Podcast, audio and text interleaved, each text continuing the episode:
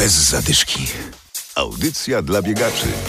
Dieta, trening i regeneracja. Jak mówią specjaliści, bez tych trzech elementów nie ma dobrego biegania. Adam Sołtysiak i Adam Michalkiewicz zapraszamy. Rozgrzewka. Jedną z wielu zalet biegania jest to, że można jeść i jeść. W zasadzie nie trzeba się obawiać, że przybędzie nam kilogramów. Z drugiej strony osoby, które nawet amatorsko uprawiają sport, zwracają uwagę na to, co wkładają do garnka. Co powinni jeść biegacze? Odpowiada Kinga Kujawa, dietetyk sportowy. Jeżeli chodzi o to, co jeść, żeby dobrze biegać i żeby w tej zimowej porze jakoś wzmacniać organizm, to przede wszystkim e, polecam e, gotowane zboża, czyli płatki owsiane, różnego rodzaju kasze.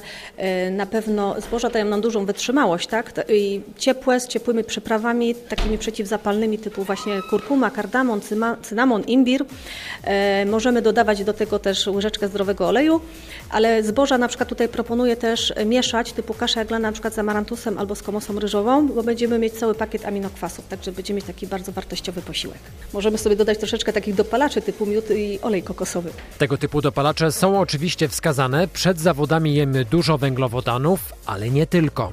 Powinna zawierać dużo węglowodanów, ale właśnie odpowiednich, odpowiednio połączone, żeby były te wszystkie aminokwasy dostarczane dla organizmu, odpowiednie porcje. Przed zawodami to musimy sobie zrobić takie właśnie doładowanie tymi węglowodanami, żebyśmy mieli uzupełnienie mięśni w glikogen, żeby później podczas biegu, w zależności jaki jest długi, żeby uwalniać ten glikogen, żebyśmy mieli właśnie siłę, żeby przebiec. Czyli mówiąc krótko, jedzenie makaronu przez kilka dni przed półmaratonem czy maratonem ma sens. Relaks. Było o diecie, teraz będzie o regeneracji i odpoczynku. Maciej Szyszka proponuje regularne morsowanie. Jego zdaniem to dobre dla ciała i dla ducha.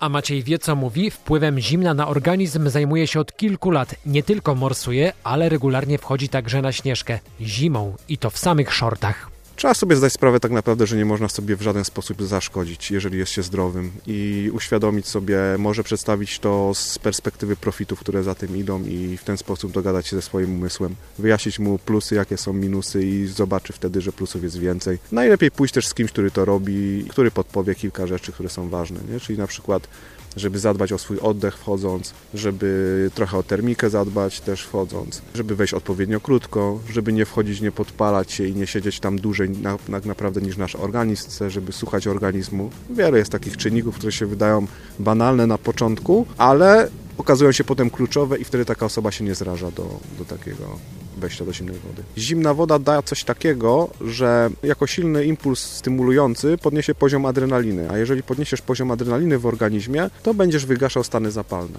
I to jest ciekawa rzecz, nie? Jest to silny y, bodziec stresowy wykonywany w kontrolowanych warunkach, czyli stres przyjemnie kojarzony nie jest do końca stresem i uodparnia nas to na pewien przewlekły stres, który doświadczamy tak naprawdę na co dzień. W tym roku pogoda dla morsów nie jest najlepsza, ale i tak chętnych na zimne kąpiele nie brakuje. Niektórzy pewnie nie wyobrażają sobie wejścia w styczniu do jeziora, ale sprawdziłem, da się to zrobić. Bez zadyszki. Znamy trasę 13 poznańskiego półmaratonu. Nie ma zmian w porównaniu z poprzednim rokiem. Start na targach, później długa prosta ulicą Grunwaldzką. Trasę wyznaczono również przez Garbary i ulicę Solną.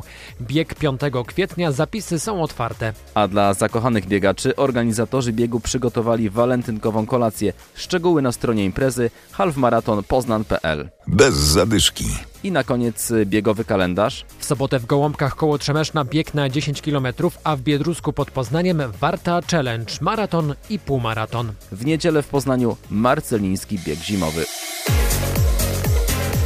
Bez zadyszki. Audycja dla biegaczy. Znajdź nas na Facebooku.